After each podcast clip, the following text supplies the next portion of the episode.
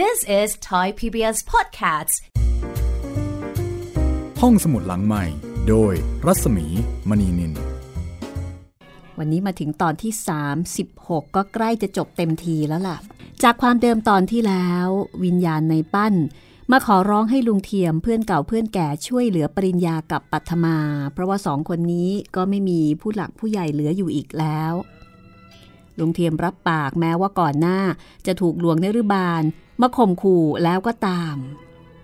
ลุงเทียมตัดสินใจค่ะที่จะร่วมหัวจมท้าย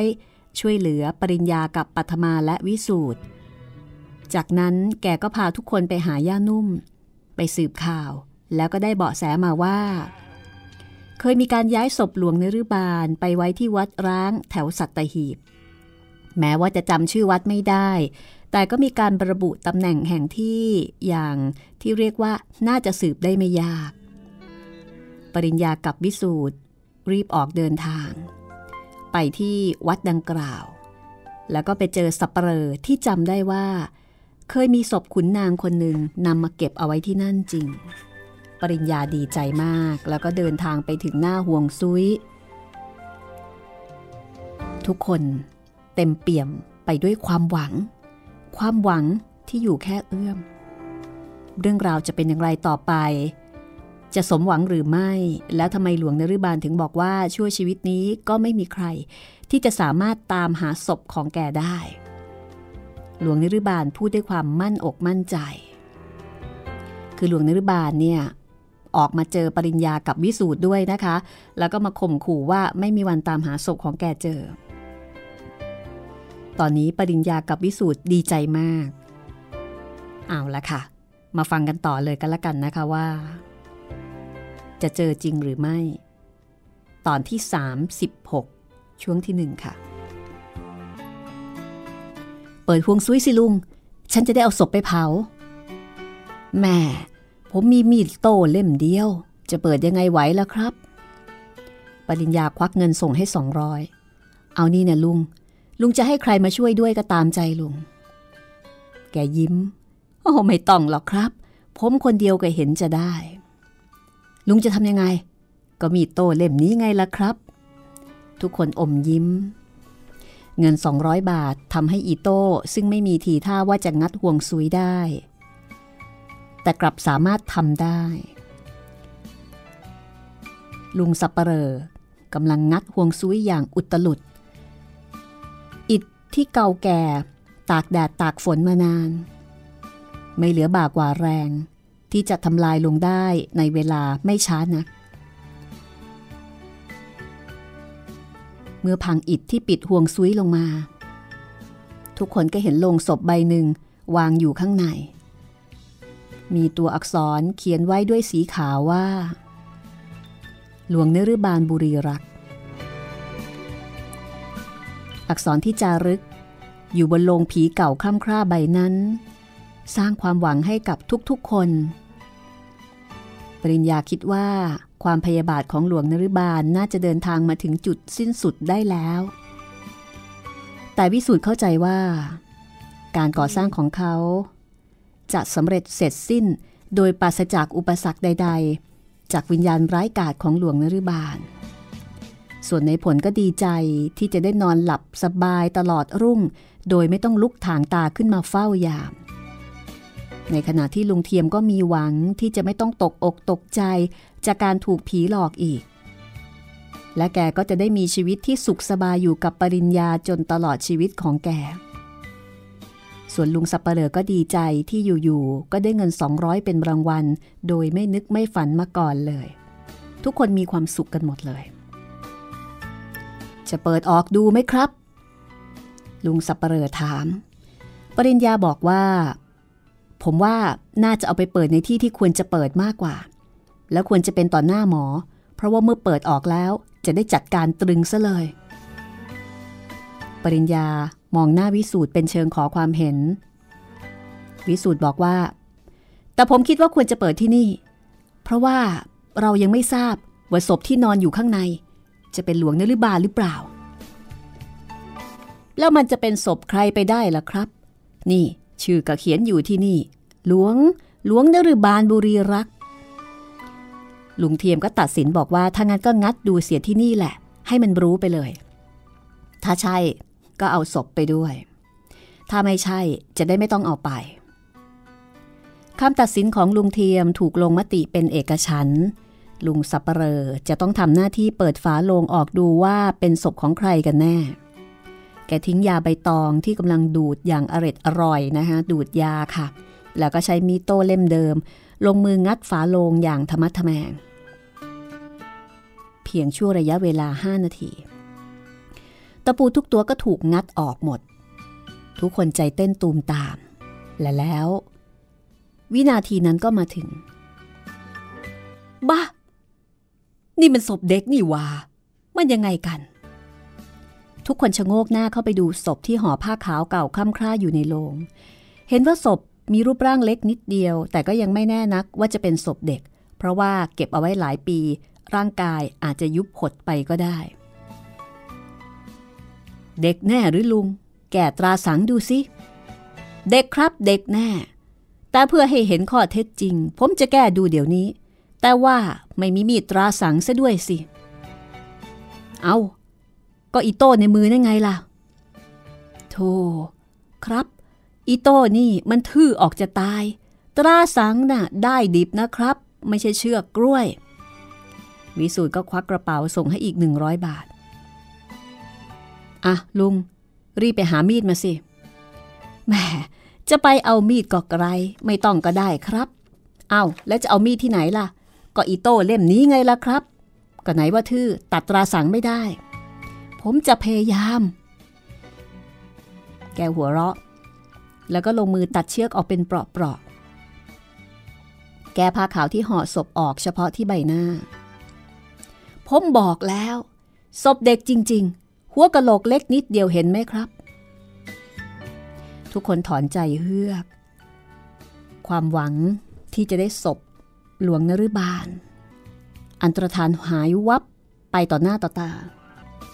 วิสูตรลงนั่งยองๆ เอามือยันคาง ถอนใจยาวสองสามหนติดติดกัน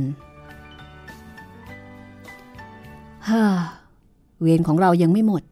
เหลวตามเคย สมจริงตามที่มันบอกเราเมื่อคืนนี้ แต่ไม่ว่าจะอย่างไร เราก็ต้องพบ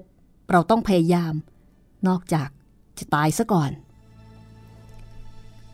ลุงสับเปลอเดินเข้ามานั่งลงตรงหน้าทุกคน เป็นเรื่องประหลาดมากทีเดียวครับ ผมจำได้ว่า ผมได้เอาเข้าห่วงซุยด้วยมือของผมเอง แล้วคนที่ชื่อ ชื่อ เออชื่อเพิ่ม ครับใช่แล้วในเพิ่มเป็นคนเอาใส่รถโกดังมา ผมก็เลยสงสัยเหมือนกัน ตอนนั้นผมดูศพแล้ว เป็นศพเก่าหลายปี แต่ทำไมถึงใส่โลงใหม่เอี่ยม ยังกระพึ่งตายใหม่ ๆ นึกได้แล้ว เข้าใจละปริญญา ปู่เพิ่ม แกเป็นคนเอามา แต่แกก็คงจะเอาศพออกจากโรงที่วัดใต้ แล้วก็หาโรงใหม่ใส่แทนโรงเก่า ส่วนโรงเก่าก็เอาหินใส่เอาไว้ แล้วก็เก็บเข้าไว้ดังเดิม เพื่อจะหลอกให้เข้าใจว่าศพยังอยู่ที่วัดใต้นั่น นี่ก็เหมือนกัน แกคงจะเอาศพเด็กใส่เอาไว้แทน แล้วก็ย้ายศพไปไว้ที่ไหนอีกแห่ง หรือว่าอาจจะอีกหลายแห่ง ถ้าเป็นอย่างนั้นจริง อีตาหลวงนี่ก็ฉลาดบรรลัย อย่างกับแกจะรู้ล่วงหน้า ว่าเราจะต้องติดตามเอาศพแกให้ได้ แกถึงได้วางแผนเอาไว้ลึกลับซับซ้อนแบบนี้ เชื่อไหมวิสูตรการเคลื่อนย้ายศพของแกจะต้องมีการวางแผนอะไรสักอย่าง แต่เราไม่รู้ มันจะต้องเป็นแผนที่หลวงนรุบาลได้วางเอาไว้ก่อนตาย โดยให้ปู่เพิ่มเป็นคนจัดการตามแผน เพราะฉะนั้นจะต้องมีหนังสือหรือเอกสาร หรือบางที อาจจะระบุเอาไว้ในพินัยกรรมก็ได้ว่า เมื่อตายไปแล้วให้ปู่เพิ่มจัดการศพของแกยังไง ใช่ ทางที่ดีที่สุด เราควรจะต้องค้นหาเอกสารหรือว่าพินัยกรรมฉบับนั้นให้พบ มันฉลาดไม่ใช่เล่น แต่เราก็จะไม่ละความพยายาม เราจะติดตามมันต่อไป เหมือนกับที่มันติดตามเรา เอาเป็นว่า การติดตามก็ยังคงต้องติดตามต่อไปค่ะ วันนี้ปริญญาตื่นเต้นมาก เมื่อเห็นมายุรีกับป้าชื่น ขับรถพรวดพลาดเข้ามาจอดอยู่หน้าตึก แต่เขาก็ทำเป็นไม่ยินดียินร้ายเดินเข้าไปต้อนรับตามปกติ สวัสดีครับคุณป้า คุณมายุรี ยินดีที่กลับมาเยี่ยมเราอีกครั้งนะครับ ว่าแต่ว่าทำไมถึงมาเอามืดอย่างนี้ล่ะครับ ก็แม่มายุรีน่ะสิคะคุณปริญญา นึกจะมาก็ปุบปับอย่างนั้นเองไม่มีปีไม่มีครุย มาริสาอยู่หรือเปล่าคะ อยู่ในห้องปัทมา ก็ได้คุณมาริสานี่แหละครับ ที่เป็นกำลังใจ แล้วก็ช่วยดูแลเอาอกเอาใจ ถ้าคุณป้าอยู่ตอนนั้นคงตกใจแน่ ปัทมา แกจวนอยู่จวนไปทีเดียวละครับ เป็นอะไรไปคะทำไมไม่ส่งข่าวบ้างเลย จะได้มาช่วย ก็โรคเก่านั่นแหละครับ คุณป้า โรคที่มาจากความเร้นลับที่เราอธิบายไม่ได้ เพราะว่าไม่มีใครเขายอมเชื่อ ถูกแล้วค่ะ ดิฉันคนหนึ่งที่ไม่ยอมเชื่อ ก็เห็นอยู่ว่าสิ่งหนึ่งเป็นสีดำและจะมาบอกว่าขาวได้ยังไงคะ ผมก็ไม่ได้ว่าอะไรนี่ครับ ใครจะเชื่อหรือไม่เชื่อกันแล้วไป ไม่ได้บังคับให้เชื่อ แต่ความจริงมันมีอยู่ และแล้วก็จะต้องเชื่อโดยที่ผมไม่ต้องอธิบาย หรือขอร้องให้เชื่ออะไรเลย คุณปริญญาคะ ดิฉันมาที่นี่เพื่อจะมาเยี่ยมคุณปัทมานะคะ ไม่ได้ตั้งใจจะมาทะเลาะวิวาทกับใคร และถ้าหากดิฉันจะต้องมาทะเลาะกับคุณ ดิฉันก็จะไม่มา ผมทราบแล้วว่าคุณมาเยี่ยมปัทมา เชิญครับ หรือว่าจะพักผ่อนซะก่อน อาบน้ำอาบท่าให้สบาย แล้วค่อยไปเยี่ยมก็ได้ ว่ายังไงคะคุณป้า จะขึ้นไปเยี่ยมปัทมาเดี๋ยวนี้ แล้วก็เลยกลับ หรือว่าจะพักสักคืน เอายังไงกันแน่คะ ป้าชื่นโบกมืออย่างเหนื่อยหน่าย โอ้ย ไม่เอาแล้วฉัน ใครจะกลับก็กลับเถอะ ฉันน่ะขอนอนที่นี่ละฉันไม่ใช่หนุ่มๆสาวๆ จะได้นั่งรถไปนั่งรถมาเป็นของสนุก ทางไกลต้องร้อยกิโล แก่แล้ว คืนทรมานสังขารไปไปมามาเดี๋ยวก็เสียเงินทำศพเท่านั้นละ่ะมายุรีกอดแขนคุณป้า หัวเราะอย่างเอาใจ ตกลงค่ะ นอนนี่ก็นอนนี่ งั้นไปพักเสียก่อนนะคะ จากนั้นปริญญาก็เชิญป้าชื่นกับมายุรี ให้ขึ้นไปพัก จริงๆ แล้วปริญญาก็รู้ร่วงหน้าอยู่แล้วว่ามายุรีพูดไปอย่างนั้นเอง ความจริงเธอก็อยากจะค้างที่นี่แหละป้าชื่นเดินออกไปอย่างไม่พอใจ แม่มายุรีนี่ยังไงก็ไม่รู้ เดี๋ยวอย่างนั้นเดี๋ยวอย่างนี้ ไม่สงสารคนแก่บ้าง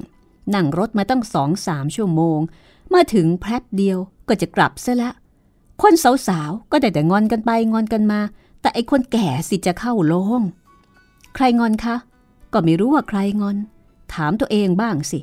เดี๋ยวจะรู้ว่าใครงอนทำงอนกันไปงอนกันมา เดี๋ยวฉันจะงอนขึ้นมาบ้างหรอก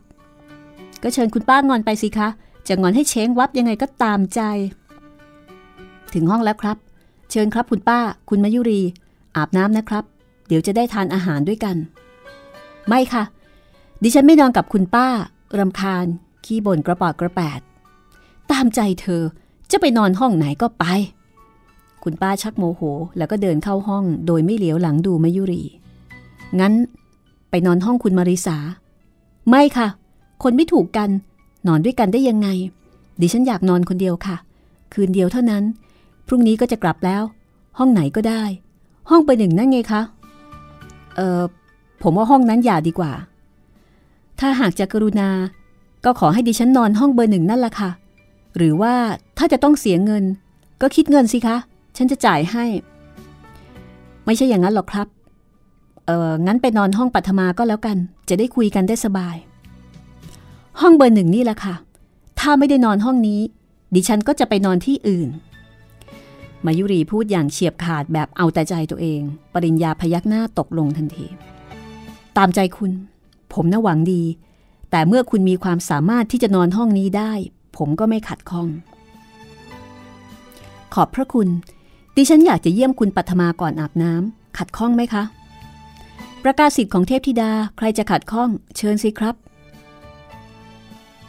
เขาก็พามายุรีไปที่ห้องของปัทมา เปิดประตูอย่างนอบน้อม เชิญครับ เชิญข้างใน มายุรีเดินผ่านเข้าไปในห้อง คล้ายกับเจ้าหญิงที่ผ่านคนใช้ ปัทมากำลังนั่งอยู่ที่เก้าอี้ริมหน้าต่าง อ้าว ไม่นึกเลยว่าคุณมายุรีจะมาเวลานี้ เชิญสิคะ ขอบคุณที่มาเยี่ยมค่ะ มายุรีก็ทักทาย ด้วยความยิ้มแย้มแจ่มใส เป็นยังไงบ้างคะ คุณปัทมาดิฉันไม่ทราบนี่ว่าจะมารับมาริสา ก็เลยทราบจากคุณปริญญา ทั้งสองก็ทักทายโอภาปราศัยกัน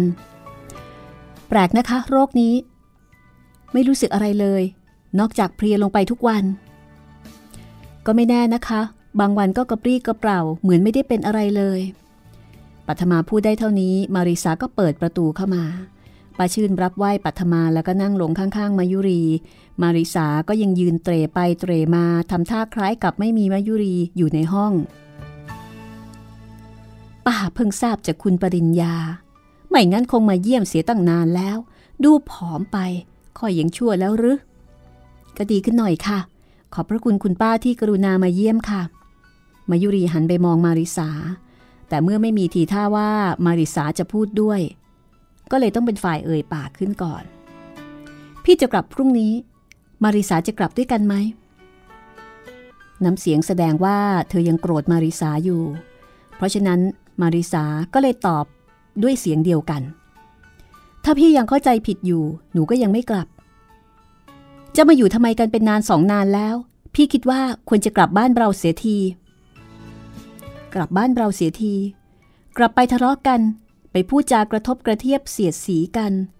พี่นึกว่ามันน่าฟังนักหรือคะ หนูอยู่ที่นี่สบายหูค่ะ ทุกคนพูดจาอ่อนหวาน แล้วก็มีความเข้าใจซึ่งกันและกันป้าชื่น รู้สึกว่าจะเกิดศึกอีกแล้วนะคะ ถ้าไม่รีบสงบศึกซะก่อน ก็เลยรีบ ลุกขึ้นแล้วก็ไปจูมือมาริสามานั่งข้างๆ อย่าไปคิดอะไรให้มันเลยเถิดไปนักเลยมาริสาพี่น้องกันทั้งนั้นไม่ใช่คนอื่น แล้วอีกอย่างคุณปริญญาแกก็งานเยอะ จะมาทำให้แกเป็นห่วงเปล่าๆป่าว่าควรกลับไปสักทีก็ดีนะ แล้วอยากมาเมื่อไหร่ก็ค่อยมา ปัทมาตอบแทนมาริสาเมื่อเห็นมาริสานิ่งว่า เปล่าค่ะคุณป้า คุณมาริสาไม่ได้ทำความรำคาญ หรือว่าต้องเป็นห่วงเป็นใยอะไรเลย ดีซะอีกนะคะ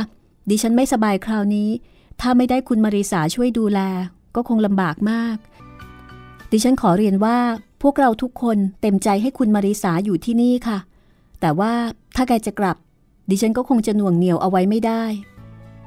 มาริสาหันมายิ้มกับปัทมา ดิฉันก็ยังไม่กลับหรอกค่ะคุณปัทมา ดิฉันเป็นห่วงคุณค่ะ หนูยังไม่กลับหรอกนะคะ คุณป้า คุณป้าไม่ทราบหรือคะว่า หนูอายุ 21 ย่างเขา 22 แล้ว หนูบรรลุนิติภาวะแล้วนะคะ มีสิทธิ์ที่จะเป็นตัวของตัวเองได้อย่างเต็มเปี่ยม เพราะฉะนั้นหนูพอใจที่ไหนก็จะอยู่ที่นั่น เหมือนปลาละค่ะ น้ำที่ไหนเย็นก็ไปอยู่ตรงนั้น มายุรีเม้มริมฝีปาก หมายความว่าไม่กลับ ไม่ใช่เช่นนั้นค่ะ หนูหมายความว่า ตราบใดที่พี่ยังเข้าใจหนูผิดผิด หนูก็จะอยู่ที่นี่ หรือที่ไหนก็ได้ แต่ไม่ใช่กับพี่ ที่นี่มีอะไรดีนักหรือ มีหลายอย่างค่ะ ดินฟ้าอากาศ ความสบายอกสบายใจ น้ำเสียงที่ไม่เป็นภัยกับแก้วหู ความเมตตากรุณาและความเข้าอกเข้าใจซึ่งกันและกัน โดยเฉพาะอย่างยิ่ง ผู้ชายที่หนูจะแต่งงานด้วย แต่งงานกับคนแก่ๆอย่างนั้น ดีนะคะคุณป้า ไม่ต้องมีเรื่องงอนกันไปงอนกันมา หนูรำคาญค่ะ ใจหนูนะคะ รักใครก็รัก ถ้าไม่รักก็ไม่รัก แต่เมื่อลงได้รักเขาแล้ว จะมานั่งทำงอนทำโน่นทำนี่ มันน่าเบื่อค่ะ น่าเบื่อจริง ๆ หนูขอตัวไปอาบน้ำเดี๋ยวนะคะ แล้วจะกลับมานอนกับคุณปัทมาที่นี่ นอนคนเดียวไม่ได้หรอกค่ะ ไม่ใช่ว่ากลัวผีหรอกนะคะ แต่ว่าเดี๋ยวจะมีคดีติดตัว มันไม่ดีค่ะ มาริสาเดินออกประตูไปโดยที่ไม่เหลียวมาดูใบหน้าอันบูดบึ้งของมายุรีอีกเลย เด็กคนนี้มันแปลก ถ้าไม่พูดก็ไม่พูด ถ้าบทจะพูดก็น้ำไหลไฟดับทีเดียว เชียร์นักนะคะคุณป้า ทราบหรือเปล่าคะ ว่าเมื่อกี้เขาว่าใคร เออ ป้าก็ไม่รู้ เขาว่าหนูค่ะ งั้นเหรอ ป้าไม่ยักกะรู้ ยังไม่ทันที่มายุรีจะพูดอะไรต่อไป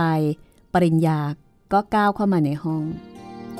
รับประทานอาหารกันเถอะครับสองทุ่มกว่าแล้ว เดี๋ยวจะหิว นั่นน่ะสิ รู้สึกหิวตังหิดตังหิดเหมือนกัน วันนี้คงจะมีหอยนางรมทอดกับไข่นะคะ มีครับ ผมทราบว่าคุณป้าชอบ ค่ะ ชอบ แต่ดูสิคะ หน้าดิฉันจะเป็นหอยนางรมอยู่แล้ว เรื่องราวจะเป็นอย่างไรต่อไปนะคะ ความสัมพันธ์ของมายุรีกับปริญญาจะคลี่คลาย เข้าอกเข้าใจกันมากขึ้นหรือไม่ติดตามได้ This is Thai PBS Podcasts ห้องสมุดหลังใหม่ โดยรัศมีมณีนินเข้าสู่ช่วงที่ 2 นะคะของตอนที่ 36 โรงแรมผีของออัฏฐจินดา อีกไม่นาน โรงแรมผีก็จะถึงตอนอวสานและเราก็คงจะได้รู้ว่าจุดจบของหลวงนฤบาลบรีรักษ์เนี่ยจะพบจุดจบได้อย่างไรนะคะ ขั้นตอนก่อนที่จะหาศพของหลวงนฤบาลเจอ แล้วก็สามารถจะจัดการแก้ไขปัญหาทั้งหมดทั้งปวงแบบถอนรากถอนโคน จะเกิดขึ้นได้อย่างไร เพราะว่าตอนนี้ดูเหมือนว่า จะเต็มไปด้วยอุปสรรค ไม่สามารถ เรียกว่าไม่สามารถเอาชนะหลวงนฤบาลได้นะ แต่แน่นอนค่ะธรรมะย่อมชนะอธรรมอ๋ออันนี้เป็นแก่นแกน ในงานเขียนของออัฐจินดานะคะ ก็คงต้องติดตามกันต่อไป ที่นี่วิทยุไทย PBS ออนไลน์ ตอนนี้ถ้าพร้อมแล้วไปฟังกันเลยนะคะว่าหลังจากที่ป้าชื่นกับมายุรี หวนกลับมาที่นี่อีกครั้งหนึ่ง จะเกิดอะไรขึ้นหรือเปล่า เชิญค่ะ คืนนี้ปริญญาหาเครื่องขยายเสียงมาเปิดเพลงไลท์มิวสิกเบาๆ เพื่อไม่ให้บรรยากาศเงียบจนเกินไป บรรยากาศในโรงแรมจึงค่อยมีสีสันมีชีวิตชีวาขึ้นมายุรีนอนอ่านหนังสือในห้องอย่างสบาย เธอไม่นึกกลัวอะไร แม้จะรู้ว่ามีคนตายในห้องนี้ ไฟที่เพดานดับ มีแต่ไฟที่เปิดสว่างอยู่ที่ข้างเตียง แต่ถึงแม้ว่าหญิงสาวจะไม่นึกกลัวอะไรเลย แต่ก็อดสะดุ้งไม่ได้ เมื่อรู้ว่ามีใครคนหนึ่ง เดินเข้ามาทางประตูระเบียง ซึ่งเปิดรับลมที่มาจากฝั่งทะเล เธอปิดหนังสือทันที เพ่งสายตาไปยังความมืดที่ระเบียง ใคร เข้ามาทำไม หนูเองค่ะ มาริสาจำเสียงหนูไม่ได้เหรอคะอ๋อมาริสาเอง เข้ามาทำไม จะมาทำอะไรพี่ทำไมไม่ใส่กรอนล่ะคะ แล้วไฟเพดานนั่นทำไมไม่เปิดด้วย มายุรีเดินไปเปิดไฟที่เพดานแล้วก็กลับมาที่เตียงตามเดิม จะต้องใส่กรอนทำไม ไม่เห็นมีอะไรน่ากลัว ก็แล้วทำไมไม่เคาะเรียกพี่ทางประตู เดินอ้อมทางระเบียงทำไมกัน เรียกเดี๋ยวก็ไม่เปิด มีเรื่องที่จะพูดกับพี่สักหน่อย ทีแรกก็นึกว่านอนอยู่กับคุณป้า เพิ่งจะทราบว่าพี่มานอนอยู่ห้องนี้ มาริสาพูดไม่มีกิริยาโกรธเคือง เหมือนเมื่อตอนหัวค่ำอ๋อจะมาบอกว่า ห้องนี้มีผู้หญิงถูกฆ่าตายใช่ไหมล่ะ พี่รู้แล้ว รู้แล้วทำไมเลือกมานอนห้องนี้ล่ะคะ ก็ไม่เห็นมีอะไรน่ากลัว ไม่ว่าที่ไหนก็มีคนตายทั้งนั้น แม้แต่บ้านของเรา คุณพ่อคุณแม่ก็ตายที่นั่น ถ้าหากเรามัวแต่กลัว ก็ไม่มีที่นอนกันพอดี คุณพ่อคุณแม่ท่านก็อย่างหนึ่งนะคะ ผีปู่ย่าตายาย ท่านไม่ทำอะไรเรา แต่ว่าห้องนี้ไม่ดีจริง ๆนะคะ ไปนอนห้องหนูเถอะค่ะ ไม่ต้องหรอกมาริสา ขอบใจที่มาบอก แต่ว่าอย่ามาเล่นตบหัวแล้วมาลูบหลังหน่อยเลยนะ เมื่อตอนหัวค่ำกระทบกระเทียบเปรียบเปรย แล้วมาใยดีอะไรกับพี่อีก ออกไปเถอะมาริสา พี่จะนอน พรุ่งนี้ค่อยพูดกัน โทพี่คะ อย่าดีกว่าค่ะ ไปนอนกับหนูเถอะนะคะ หนูนะไม่มีอะไรกับพี่เลย เวลาโมโหก็พูดไปอย่างนั้นเอง พี่ก็ยังเป็นพี่อยู่ อย่าลืมว่าเรามีพี่น้องกันอยู่สองคนเท่านั้นเอง ทุกสิ่งทุกอย่างที่พี่เห็น หนูไม่เถียง แต่ว่ามันไม่ได้เป็นความจริงอย่างที่เห็นนะคะ ไปนอนกับหนูเถอะค่ะ ไม่ เอาไว้พูดกันพรุ่งนี้ พี่ง่วง เกือบสองยามแล้ว เห็นไหมพี่ไม่ยอมเชื่อหนูเลย หนูไม่ได้รักคุณปริญญา หรือว่าจะชอบในทางชู้สาว หนูชอบแก เพราะว่าแกนิสัยดี อบอ้อมอารี แล้วก็เป็นสุภาพบุรุษ พี่ก็ไม่ปฏิเสธไม่ใช่หรือคะ แกรักพี่มากนะคะ ตลอดเวลาหนูได้ยินแกพูดถึงพี่เสมอ แต่หนูก็ช่วยอะไรไม่ได้ พี่ก็ไม่ได้บอกให้ช่วยพี่ไม่ใช่หรอ เอาละ พี่รับฟังไว้ก่อน คืนนี้จะนอนที่นี่คนเดียว เรื่องอะไรทั้งหมด เอาไว้พูดกันวันพรุ่งนี้ มายุรีก็ยังคงยืนยันที่จะนอนห้องเบอร์หนึ่ง ปริญญาก็ไม่พยายามที่จะเข้าไปทำความเข้าใจกับเธออีก เพราะรู้ว่าถึงอย่างไรมายุรีก็ไม่ยอมเชื่อ ดังนั้น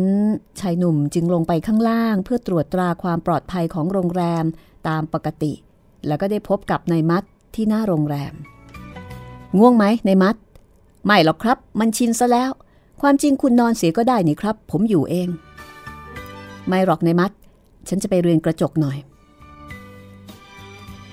ปริญญาเดินไปที่เรือนกระจก ซึ่งเป็นที่เก็บศพในปั้น แล้วก็พบว่า ดอกไม้ ที่หน้าลงศพนั้นเหี่ยวแห้ง โรยรา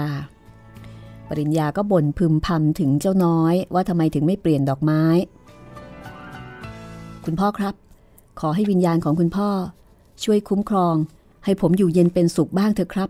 อย่าให้มีภัยพิบัติพยันตรายอย่างไรเลยพูดเสร็จก็ก้มลงกราบ แต่แล้วปริญญาก็ต้องสะดุ้ง เพราะมีเสียงเรียกออกมาจากโลงศพว่า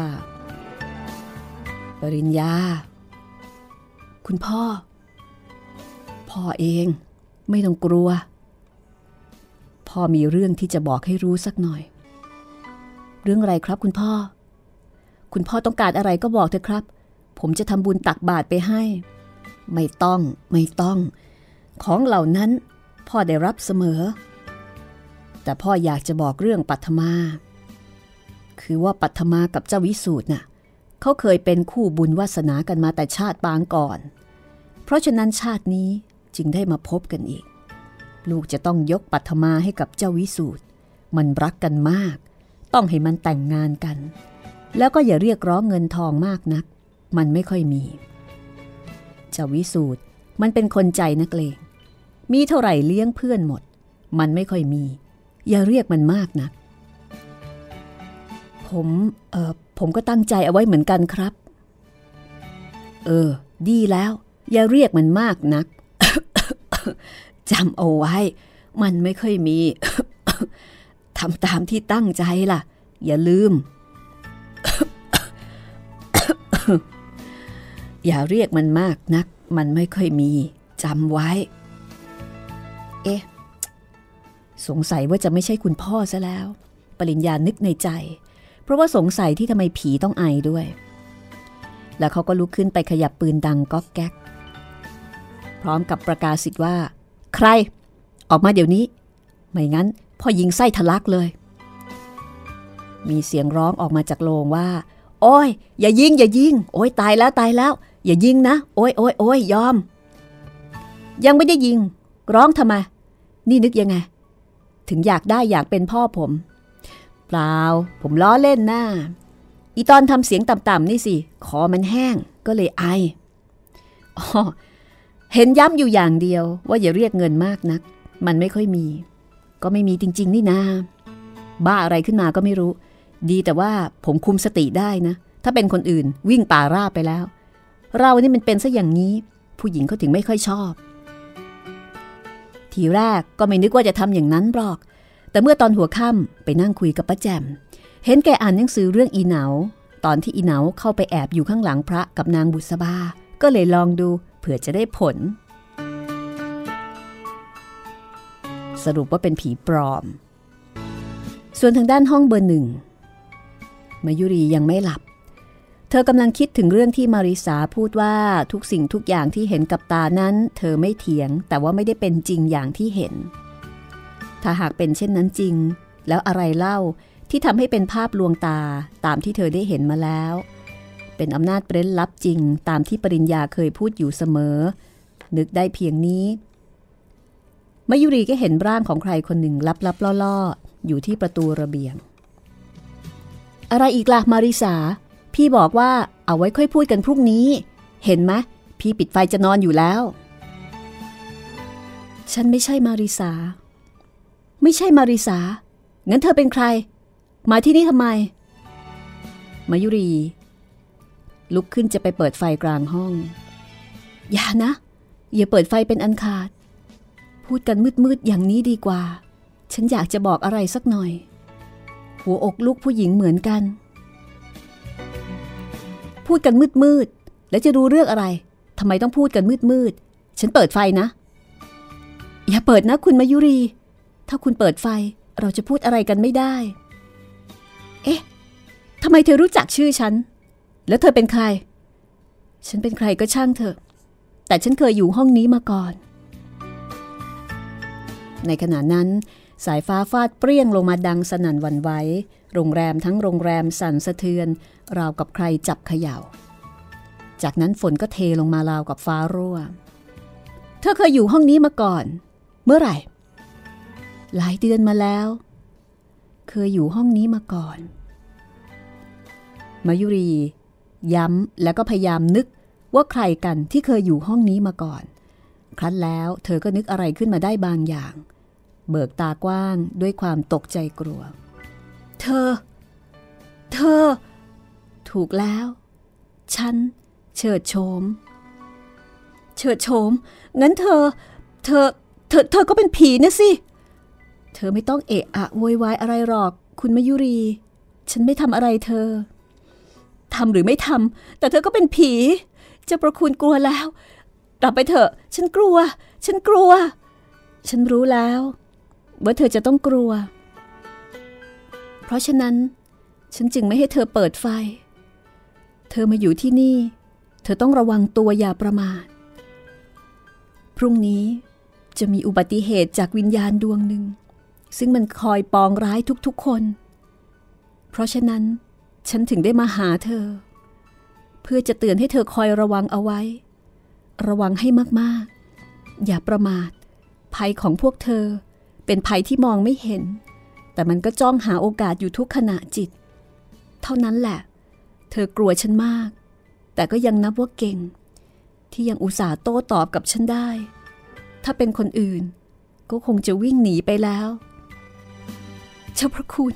ไปที่ชอบที่ชอบเถอะ ฉันกรวเต็มทีแล้ว จะทำบุญกรวดน้ำไปให้ ไปที่ชอบที่ชอบเถอะเจ้าประคุณ แต่เสียงของเฉิดโฉมตอบกลับมาว่า ฉันยังไปที่ชอบไม่ได้ ฉันยังมีเวร มีเวรที่จะต้องใช้ ด้วยความทุกข์ทรมาน ความจริง ฉันยังไม่ควรตาย ฉันยังสาว อายุยังน้อย ฉันยังไม่ควรตาย ฉันยังไม่ควรตาย สียงของเฉิดโฉมห่างไกลออกไปทุกขณะพร้อมกับเสียงร้องไห้คร่ำครวญเสียดายชีวิต มายุรีหลับหูหลับตาสวดมนต์ภาวนา อย่าให้เฉิดโฉมกลับมาอีก ในขณะนั้นปริญญาเดินผ่านหน้าห้องของมายุรี จะลงไปข้างล่างก็สวนกับวิสูตรที่ขึ้นบันไดามา เดี๋ยวก่อนสิอีเหนาอะไรจะนอนเหรอ ไม่ไปดูบุษบาก่อนหรือไง อีเหนาง่วงชะมัดเลยวันนี้ เออ ไปดูซะหน่อยก็ดี ทั้งสองกำลังจะจากกันก็พอดีมายุรีเปิดประตูพรวดพลาดออกมา แล้วก็วิ่งไปจับแขนปริญญาเอาไว้แน่น เขารู้สึกว่ามืออันเย็นเจี๊ยบของเธอ สั่นเหมือนถูกจับเขยา่าอย่าเพิ่งไปค่ะ ปริญญาอย่าไปนะคะ อยู่กับดิฉันก่อน ทั้งสองคนหยุดชะงัก หันไปมองมายุรีเป็นตาเดียวกัน และด้วยความรู้สึกสงสัยประหลาดใจอย่างเดียวกัน อะไรกันมายุรีเกิดอะไรขึ้น มายุรีก็เลยเล่าให้ฟังอย่างละล่ำละลัก ว่าโดนผีหลอก ผีจริง ๆ ค่ะ ผีคุณเฉิดโฉมผมนึกแล้ว ห้องนี้น่ะ ใครนอนได้เมื่อไหร่ล่ะ ผู้กำกับชิงชัยยังโดน ถึงกับเหงื่อทะลักออกมายังกับอาบน้ำปริญญาอยู่กับคุณมายุรีไปก่อนแล้วกัน ผมจะไปดูปัทมา วิสูตรออกวิ่งไปที่ห้องปัทมา ในขณะที่ปริญญาก็จูงมือมายุรีมานั่งที่เก้าอี้เหล็กข้างราวบันได น่ากลัวไหมคุณเฉิดโฉม แล้วเธอมาว่ายังไงบ้าง หรือว่ามาหลอกเล่นแล้วก็ไป คุณก็เก่งพอใช้นะ ถ้าเป็นคนอื่นร้องเสียงหลงวิ่งแจ้นออกมาแล้วทำไมจะไม่ร้อง โถไม่รู้อะไร ดิฉันกลัวแทบจะขาดใจตาย ร้องจนคอแทบแตก แต่ฝนตกอย่างกระเทน้ำจากกระบอกอย่างนั้น ใครจะได้ยินล่ะคะ อะไรนะฝนตก ตกเมื่อไหร่ อ้าว ก็เพิ่งหายไปเดี๋ยวนี้เอง พอคุณเฉิดโฉมไป ฝนก็หาย เพิ่งหายเดี๋ยวนี้เอง นี่คุณฝันไปหรือเปล่า ผมเดินอยู่รอบโรงแรมสองคนกับวิสูตรยังไม่เคยเห็นมีฝนตกสักเม็ดเดียว เพิ่งจะขึ้นมาเดี๋ยวนี้เหมือนกัน ฝนที่ไหน คุณดสิฝัน ฝนเทยังกับฟ้ารั่ว ลมก็แรงออกปานนั้น จะบอกว่าไม่มีฝนตกสักเม็ดได้ยังไงโธ่ผมจะโกหกคุณทำไม ฝนไม่ได้ตกเลยนะครับ ถามพิสูจน์ดูก็ได้ หรือไม่ก็ลงไปดูที่พื้น เอาอย่างนี้ดีกว่า ไปดูที่ระเบียงสิ ว่าเปียกฝนหรือเปล่า ปรากฏว่าเมื่อไปดูที่ระเบียง พื้นระเบียงกลับไม่เปียกฝนเลยแม้แต่นิดเดียว ลูกกรงก็แห้งผาก มายุรีถึงกับงง มันยังไงกันคะ อืม ดิฉันเจอทั้งลมทั้งฝนนี่คะ ฟ้าร้องออกเปรี้ยงเปรี้ยงจนดิฉันกลัว จนแทบหยุดหายใจ ปริญญานิ่งนึกอยู่สักครู่หนึ่ง แล้วเขาก็เห็นจริงกับมยุรีในเรื่องที่เธอไม่ได้ฝันไปแน่ จูงมือมยุรีกลับเข้ามาในห้อง เปิดไฟสว่าง รินบารันดีส่งให้หนึ่งแก้วก่อนจะบอกว่า ผมจะบอกอะไรให้นะมยุรี ความจริงคุณไม่ได้ฝันหรอก แต่มันเป็นสิ่งเร้นลับอย่างหนึ่งซึ่งยังไม่มีใครอธิบายได้ คุณเฉิดโฉมตายในห้องนี้ และคืนที่แกตายก็มีพายุฝนฟ้าขนองแบบนี้แหละ คืนนี้เหตุการณ์นั้นก็ได้กลับมาอีกครั้งหนึ่ง เหมือนกับตอนที่แกตาย และคุณก็ได้เห็นแก ได้ฟังเสียง สิ่งใดที่ปรากฏอยู่ในระหว่างที่วิญญาณจะออกจากร่าง สิ่งนั้นก็จะปรากฏอีกครั้ง ในเมื่อวิญญาณนั้นย้อนกลับมา งั้นเหรอคะ ดิฉันไม่ทราบอะไรในเรื่องพูดผีปีศาจหรือว่าเรื่องวิญญาณเหล่านี้เลย เพราะไม่เชื่อว่าจะมีจริง เคยได้ยินเรื่องรถชนคนตายบ้างหรือเปล่าล่ะครับ เมื่อถึงเวลาที่เคยเกิดเหตุนั้น ก็จะมีคนเห็น ว่ามีคนวิ่งออกมา แล้วก็ถูกรถยนต์ชนล้มลง แต่พอเข้าไปดู ก็ไม่พบร่องรอยอะไรเลย นี่ก็เนื่องมาจากวิญญาณ ในขณะที่จะพระออกจากร่าง ยังคงพัวพันอยู่กับเหตุการณ์ที่เกิดขึ้นอย่างใกล้ชิด จึงบันดาลให้เกิดเรื่องเช่นนั้น เกิดขึ้นซ้ำๆกันเสมอ เข้าใจค่ะปริญญาดิฉันเข้าใจแล้ว ดิฉันได้พบกับวิญญาณที่แท้จริงวันนี้เอง พบกับความเร้นลับที่เราไม่เข้าใจ หรือว่ายังนึกไม่ถึงว่าจะเป็นไปได้อย่างเต็มหูเต็มตาทีเดียว ดีแต่ว่าเป็นวิญญาณธรรมดานะคะ ถ้าเป็นวิญญาณที่อาฆาตมาตร้ายป่านนี้ ดิฉันจะเป็นอะไรไปแล้วก็ไม่รู้ ดิฉันเข้าใจแล้วค่ะปริญญา งั้นก็นอนเถอะครับ นี่ก็เกือบจะตีสองเข้าไปเต็มทีแล้ว นอนที่นี่เนี่ยเหรอคะ ดิฉันคงเป็นโรคเส้นประสาทตาย แต่ถ้าหาก เอ่อ อะไรอีกล่ะครับ ถ้าปริญญาอยู่ด้วย ให้ผมเนี่ยเหรออยู่ด้วย ถ้าหากคุณสมัครใจ นอนที่เก้าอี้ยาวนั่นก็ได้ แล้วเราก็เปิดประตูทิ้งไว้ เพื่อแสดงความบริสุทธิ์ใจ ยุงก็เข้ามาหามเอาไปทิ้งทะเลเท่านั้นเองล่ะครับ ผมว่า คุณไปนอนห้องคุณป้าไม่ดีกว่าเหรอครับ ไม่ค่ะ ดิฉันอาย เพราะว่าเมื่อตอนหัวค่ำดิฉันเล่นตัวเอาไว้เยอะ ก็เป็นซะอย่างนี้นี่ครับอ้าวนอนก็นอน แต่ว่าผมจะออกไปเฝ้าอยู่หน้าห้องนั้น วันนี้เป็นไทยยามเสียที ความจริงแล้ว ปริญญา ไม่ได้นั่งอยู่ที่หน้าห้องมายุรีจนตลอดรุ่งตามที่มายุรีเข้าใจ เขาสังเกตว่าเมื่อมายุรีหลับแล้ว ก็ย่องกลับไปนอนที่ห้องตามเดิม แล้วก็รีบตื่นแต่เช้ามายืนเตรเตรอยู่หน้าห้องมายุรี เมื่อเห็นว่าสองโมงกว่าแล้วมายุรียังไม่ออกมา ก็ลงไปสั่งงานข้างล่าง พอมาถึงหัวบันไดมายุรีก็เปิดประตูออกมาทันที สวัสดีค่ะปริญญา อะไรคะนี่ นี่หมายความว่าคุณนั่งอยู่ที่นี่ตลอดคืนอย่างนั้นหรือคะมายุรียิ้มแย้มแจ่มใสกว่าเมื่อตอนขามา สีหน้าสีตาดีขึ้น ก็ตลอดคืนนะสิครับ แหมง่วงจะตาย จะไปซะ ก็กลัวว่าคุณจะกลัว เดี๋ยวนอนไม่หลับ ก็เลยทนให้ยุงเล่นงานอยู่จนเช้า ถึงได้ไปอาบน้ำตายจริง นี่ดิฉันทรมานคุณมากเกินไปซะแล้วทำไมต้องนั่งอยู่จนตลอดคืนด้วยล่ะคะ เพราะผมรักคุณไงล่ะครับ เอาละรู้แล้วล่ะค่ะ ไม่ต้องพูดอะไรอีกแล้ว เธอหัวเราะแล้วก็เดินลงบันได บังเอิญลื่นเท้าพลาด ร่างของมายุรีก็จะล้มหงายหลังลงบันได แต่ว่าปริญญาก็รับเอาไว้ได้ ถึงกระนั้นก็จวนเจียนที่จะตกกลิ้งลงมาทั้งสองคน เดินยังไงให้พลาดได้ นี่ยังดีว่าผมรับได้ทันนะ ไม่งั้นมีหวังโรงพยาบาลแง่แง่หรือไม่ก็ปากคอแตกต้องใส่ยาแดงกันอารามไปทั้งตัว แทนที่มายุรีจะนึกขำไปกับคำพูดของปริญญา เธอกลับแสดงสีหน้าตื่นเต้นตกใจ แล้วก็เอาจริงเอาจัง ดิฉันไม่พลาดนะคะ ปริญญา ไม่ได้พลาดจริง ๆ ไม่พลาด แล้วทำไมถึงลื่นถลายลงมาอย่างนี้ล่ะครับ ดิฉัน ดิฉันรู้สึกคล้ายมีคนมาผลักข้างหลังแรงๆ โดยตั้งใจจะให้ตกลงไปตาย มายุรีพูดโดยสีหน้า แววตา แสดงถึงความฉงนสนเทพเป็นล้นพ้น อะไรนะครับ ก็เดินมาคนเดียว ใครจะผลัก